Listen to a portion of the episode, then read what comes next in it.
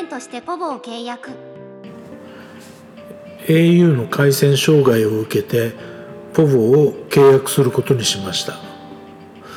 アハモをメイン回線にしていますのでポボはサブ回線にしておきます。180日に1回有料トッピングを購入すれば0円で運用できることが決め手でした。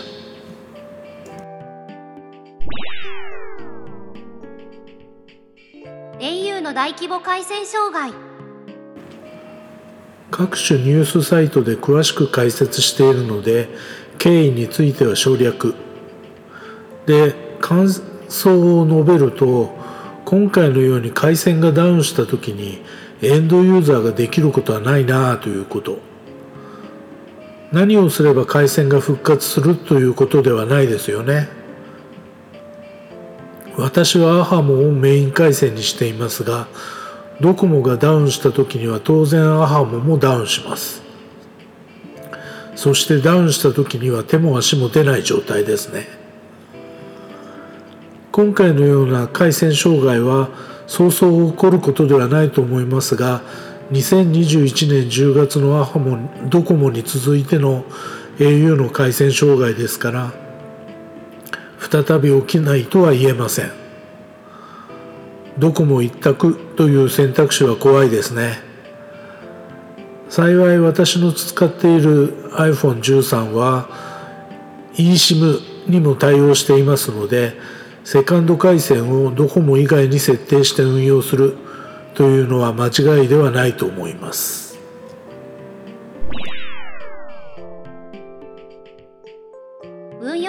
を考えればポボでした。あちこち参照してみたんですが180日に1回有料トッピングを購入すればそれ以外の運用では0円で済む。というのは大きかったですね。データ使い放題24時間330円。330円で180日運用すると思えばもしもの時のセカンド回線としては大正解でしょう。カレンダーに180日後をきっちり書き込んでおいて忘れないようにする。これが一番重要だったりします。他の候補には SIS モバ HIS モバイルでしたね。290円毎月。データ通信100メガまで。ただセカンド回線の意味がドコモ以外を選択するというのが HIS, モバイルでは適合しません。HIS モバイルはドコモ系です。au 系だったらありかもしれませんよね。まあ MVNO というのももしもの時つながらなかったら意味ないのでそういう意味でもポボというのがありだと考えました。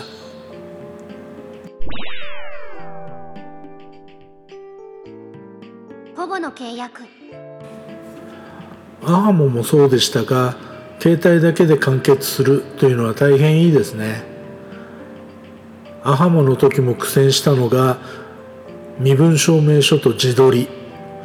今回もあっち向けこっち向け枠をはみ出してるからやり直せとかなり苦戦しました。今回は eSIM の契約ですのでなおさら実 SIM の郵送とかがないのでスピーディーでした。いいですね。ちょっと不便を感じたのが電話番号の表示。ポボの電話番号070番号ですね。これ表示されないんです。オンオフなどで何度かやってみたのですが表示されません。電話番号は住所録にしまっておくのでまあいいんですけどね。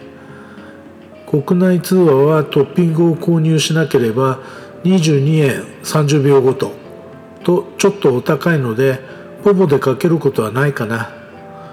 アハモは5分以内無料だしね。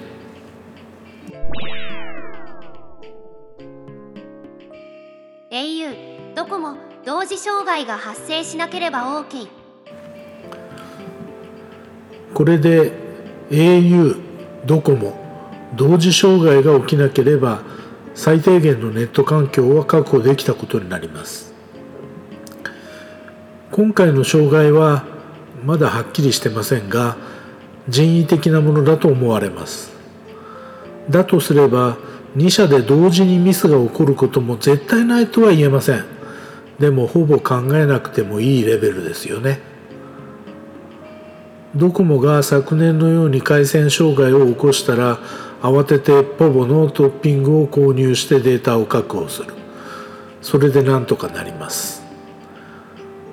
スクリーンショットを見てて気がついたんですがアンテナピクトも2つの回線を示すようになるんですね。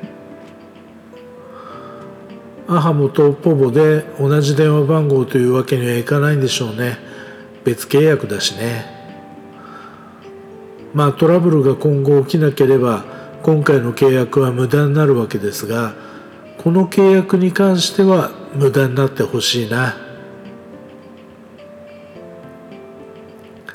さてスケジュールに180日おきのアラートをセットしなきゃですね。